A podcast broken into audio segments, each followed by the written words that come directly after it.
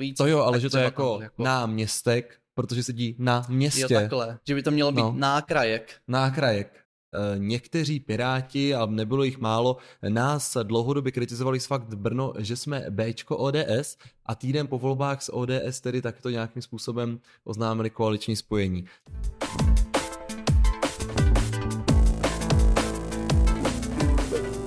Ahoj, nazdar, čau. Ahoj všichni, Já jsem David. já jsem Marek a my vás vítáme u dalšího dílu podcastu Homo Politicus. Tentokrát o městských koalicích. Brno už totiž svoji koalici zná, tak si o tom pojďme povědět víc. Eh, Pro mnohé to možná bude překvapením, ale koalici není pouze manželka od koaly, ale je to také uskupení politických stran v zastupitelstvu. A nejel jen tak leda jaké uskupení Mary, ale uskupení většinové. Ano, my jsme si řekli, že předtím, než přejdeme k aktuálním otázkám, a to je tvorba koalice ve městě Brně nebo v České republice obecně, eh, tak si povíme, k čemu a proč takové koalice vůbec jsou. Tak koalice jsou k tomu, protože kdyby se zastupitelé vůbec nedomlouvali o tom, jak budou hlasovat, kdo by měl být ve vedení a tak dál, tak by to byl docela zmatek. Nepředpokládáme, že nějaká strana má většinu v zastupitelstvu, to by koalici tvořit nemusela, ale pokud je tomu jak ve většině obcí, tak se zkrátka musí domluvit více do stran, musí se domluvit na to, kdo bude sedět ve vedení. No zkrátka koalice je uskupení těch jednotlivých politických stran, lomeno jejich zastupitelů, která dohromady vytváří většinu. To znamená, že pokud půjdeme například města Brna, eh, které má 55 členů zastupitelstva, každý v nějaké politické straně, eh, tak potřebuje minimálně 28. Ano, a není dobré mít 28 hlasů, protože ve chvíli, kdy vám nějaký kolega onemocní, eh, nebo se může stát, že někdo rebeluje, takzvaně, to znamená, že hlasuje proti v některých bodech, no tak byste ty svoje názory a ty svoje body eh, nedokázali prohlasovat. No a proto se zpravidla dělají koalice širší. Je to tak. Takže na čem všem se Mary vůbec musíme domluvit, pokud bychom my dva chtěli uzavřít koalici? Představte si, že skončí volby, vy znáte volební výsledky a teď už víte, eh, kolik má která strana zastupitelů. Jo, tak si říkáte, hm, hm, hm, já bych chtěl mít prostě primátorku, říká to samozřejmě každá strana, no ale početně vám to musí být tak, aby tu primátorku nebo primátora eh, volilo maximální počet lidí, to znamená nadpoloviční většina. Takže eh, kdyby se nikdo z nich nedohodl, tak to znamená, že tam přijdou všechny strany a teď tam je ten povinně zařazovaný bod, eh, volba, zastupit, eh, volba eh, primátora města, a teďka by se řeklo tak, koho navrhujete a každá strana, no každý zastupitel by mohl navrhnout sám sebe a pak by dostal právě jeden hlas, ale předpokládám, že spíš každá strana by navrhla jednoho kandidáta a pak by prostě ten kandidát měl 12 hlasů, 6 hlasů, 20 hlasů, podle toho, kolik jejich strana má zastupitelů. To by nebylo úplně ideální. Přesně tak. Ale dejme tomu, že by Marek teda chtěl mít primátora nebo primátorku a přišel by za mnou, abych já ho podpořil. Nejsou, nejsou blbej, že jo? No. Nebudu to dělat zadarmo. Něco za to chci. Takže Mary, co bys mě mohl nabídnout? Takže pokud já bych byl lídr strany, která vyhrála volby, nebo pokud bych třeba chtěl obejít vítěze, měli jsme podobný počet mandátů, dejme tomu 15, těch 55, no tak bych šel za někým, s kým by mi to dohromady dalo tu 28, takže pokud by David měl 14 mandátů, tak dojdu a řeknu, dívej se Davide, v radě je 11 míst, my budeme mít primátora a čtyři radní, ty si můžeš vzít 6 radních, budete mít většinu v radě a uděláme to spolu. To zní skvěle. Plácneme si. Tak, ale tak jednoduché to většinou není a samozřejmě se tam neřeší jenom počet radních. Radní teda v Brně uh, je jich 11 a každý má svoji gestci. To znamená, že každý zodpovídá za něco jiného. Možná ještě můžeme zmínit, protože v éteru se teď řeší kromě slov radní i slova náměstci.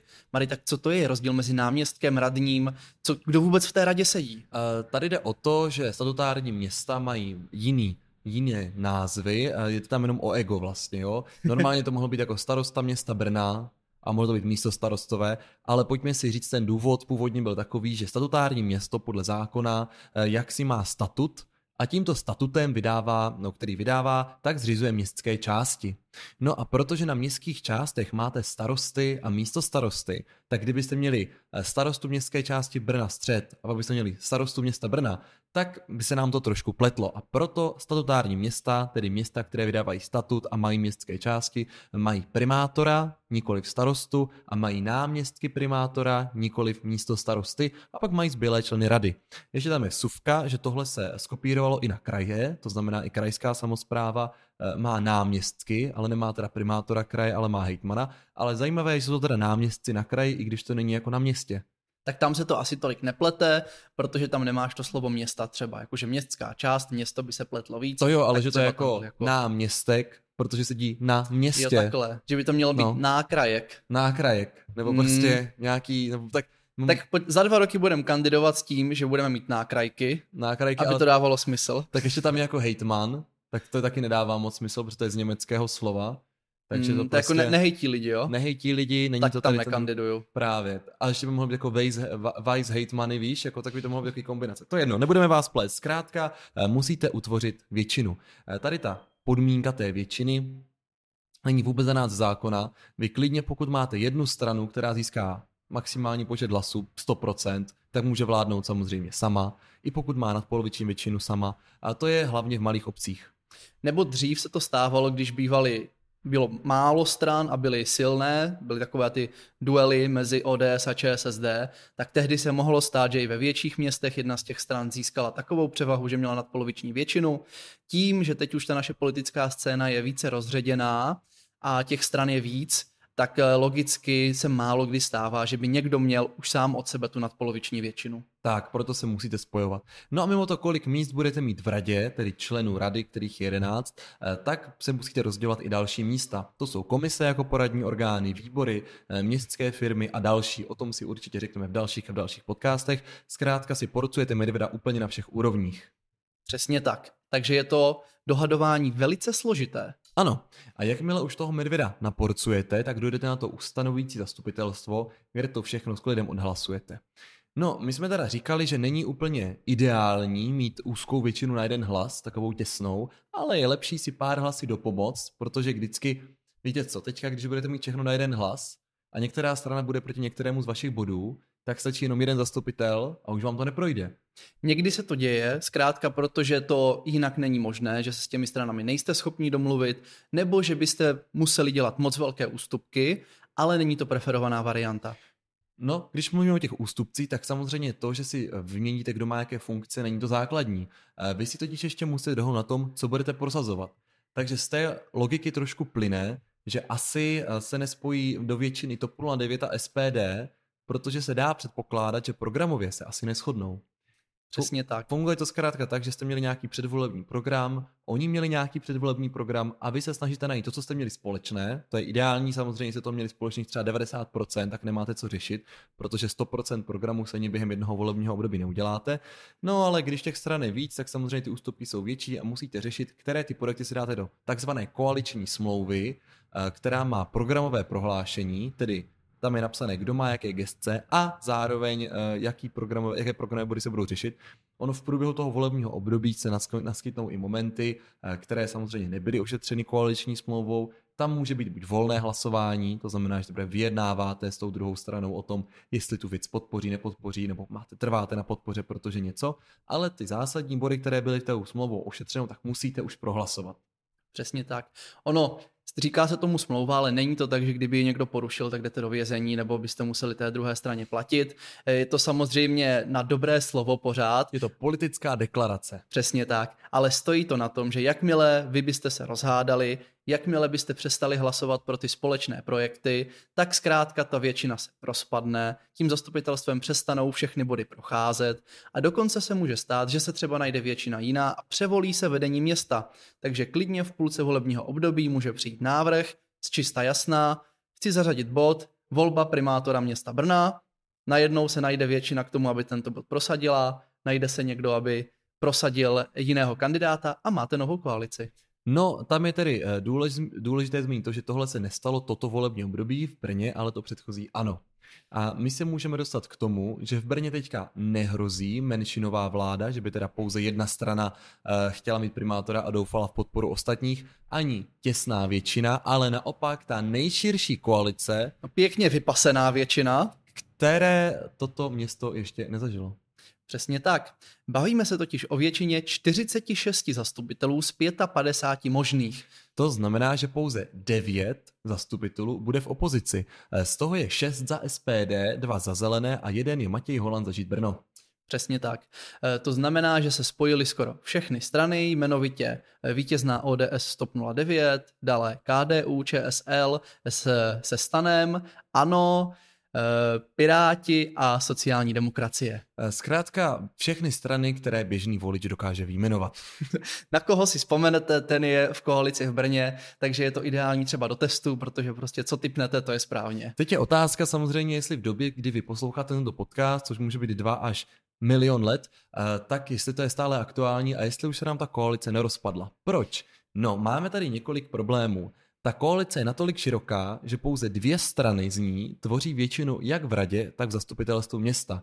To znamená, že ANO a ODS si dokážou bez hlasu ostatních prohlasovat úplně cokoliv.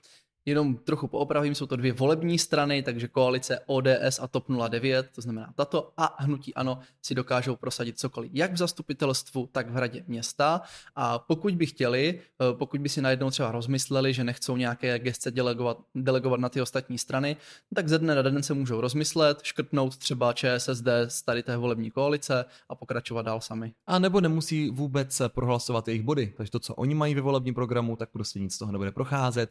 Eh, pak budou budou samozřejmě jejich voliči trošku naštváni, že jim nic neprochází a může to udělat velké politické peklo. Jak k tomu vůbec došlo, že se všechny tyto strany spojily do velkého bloku?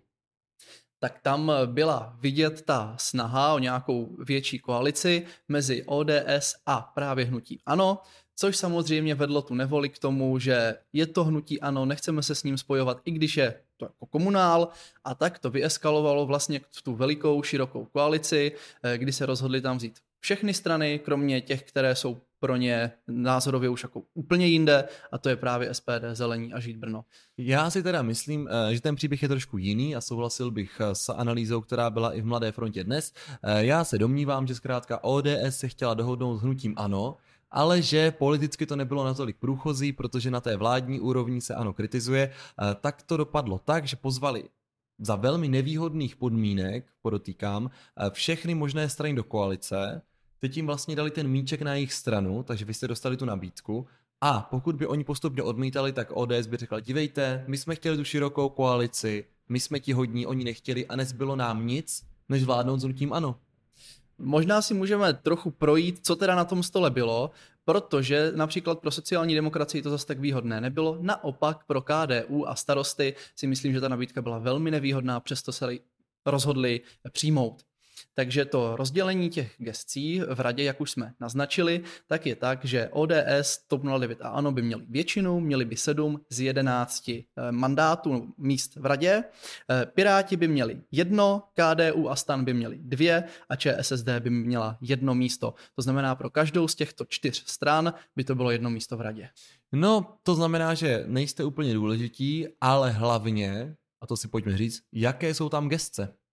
Ano, tak ODS má důležité gestce, nově získala kulturu, což bych úplně nečekal, protože to není gestce, o kterou by se ODS nějak dlouhodobě zajímala. Ale mají i, zaprvé teda ODS má i ministra kultury. To je pravda. A zároveň se předpokládá, že se dostaví Janáčkovo kulturní centrum. A tam u tak velkého projektu, který spackalo už spousta stran, je poměrně důležité, kdo ve finále bude stříhat pásku a vypadá to, že už tohle volební období by to stříhání pásky přijít mohlo.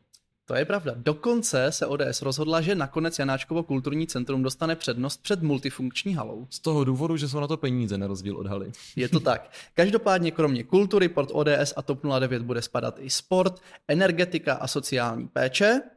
Ano, získalo gestci evropských fondů, důležitá gestce, územního plánování a bytové politiky. ČSSD by měla pod sebou majetek, což je gestce, kterou měli už minulé volební období. KDU a STAN by si nechalo životní prostředí a školství a na Piráty by zbyly eh, participativní rozpočet, strategický rozvoj a IT. A kde máme majetek doprava investice? Hej, doprava mě vypadla, doprava je pod ODS a investice jsem v éteru teda nezachytil, že by se eh, rozhodlo, komu se, eh, komu se přidají, ale možná jsem se jenom špatně díval. No, takže neúplná no, tak, informace. Ale ale myslím si, že uh, to dostane buď ano nebo ODS. No, tohle jsou tady informace, které nám nyní v pondělí eh, přistály na stole. Samozřejmě se to v průběhu týdne ještě může různě měnit. No a teď bude také zajímavé sledovat, která ze stran dostane jaké firmy, jaké výbory, jaké komise, protože ono se to nezdá. Za prvé teda eh, mě velmi, velmi zajímá, kdo dostane předsedu kontrolního výboru, protože kontrolní výbor je orgán, který má kontrolovat činnost zastupitelstva, potažmo rady, má nadměrný přístup ke všem právním dokumentům, vyjadřuje se a tak dál. A zvykem je, že předseda kontrolního výboru je, neu, je uvolněný zastupitel. To znamená, že ta funkce je na plný úvazek, který je placená tak jako vaše normální práce a vy, práce a vy jste teda jako uvolněn nebýt eh, zaměstnán. No, a to znamená, že nyní by to mělo připadnout SPD, eh, což by byla první uvolněná funkce SPD v Brně, protože má, pokud se nepletu, šest mandátů v opozici, proti tomu zelení mají pouze dva a žít Brno jeden, takže by úplně nedávalo smysl mít předsedu kontrolní výboru za zelené. Druhá zajímavá věc je, že kontrolní výbor má kolik členů? Záleží, jak si to zvolí eh, to dané Minulé volební období bylo? Eh, pokud se nepletu, tak jich bylo devět.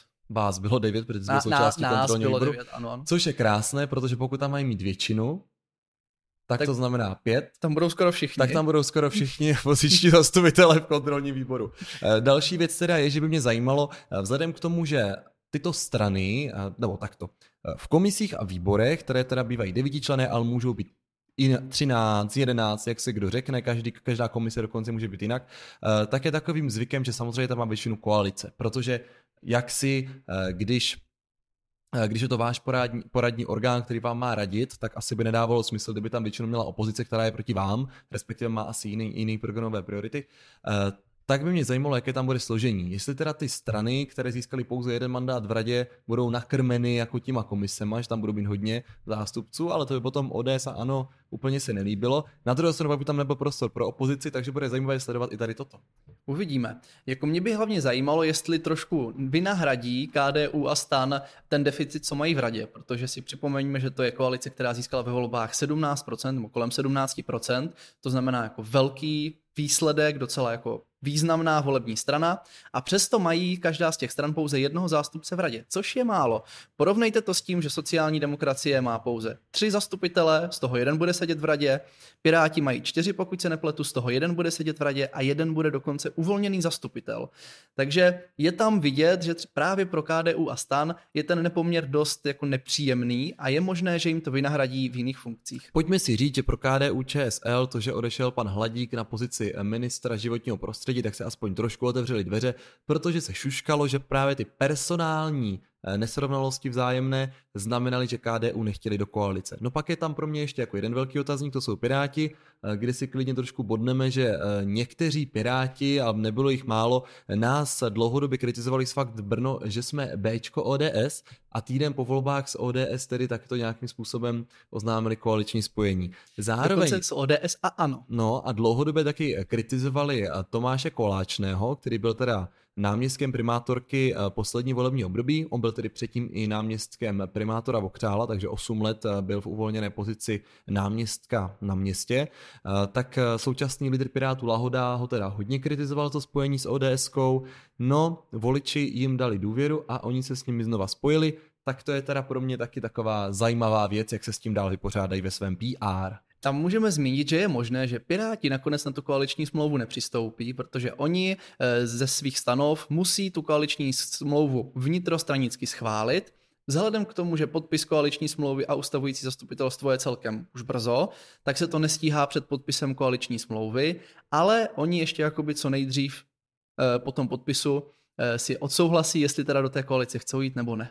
To je taková skvělá vnitrostranická demokracie, když prvně podepíšete smlouvu a pak ji případně vypovíte. No oni to tak mají, jakože když je časová tíseň, což teď je, protože už těch dnů nezbývá moc, tak prostě nejdřív podepíšou a pak když tak odvolají. Ale zase je to dobrý argument pro ty nerozhodnuté piráty, že tam je takové to, no dívejte se, ale my už jsme to podepsali, tak bychom vypadali hloupě, kdybychom to teďka jako nepřijali. No, jako já musím říct, že by mě spíš překvapilo, kdyby to Piráti s tím souhlasili, protože, jak říkal, členská základna většinově odmítla tu spolupráci doteď existující s ODS. Nevím, uvidíme, necháme se překvapit. Necháme se překvapit a my jsme naplnili časový i obsahový limit dnešního podcastu, eh, takže my se s vámi rozloučíme, děkujeme, že jste to poslouchali až sem a my se uslyšíme zase příští týden v 7 hodin. Ahoj. Mějte se fanfárově.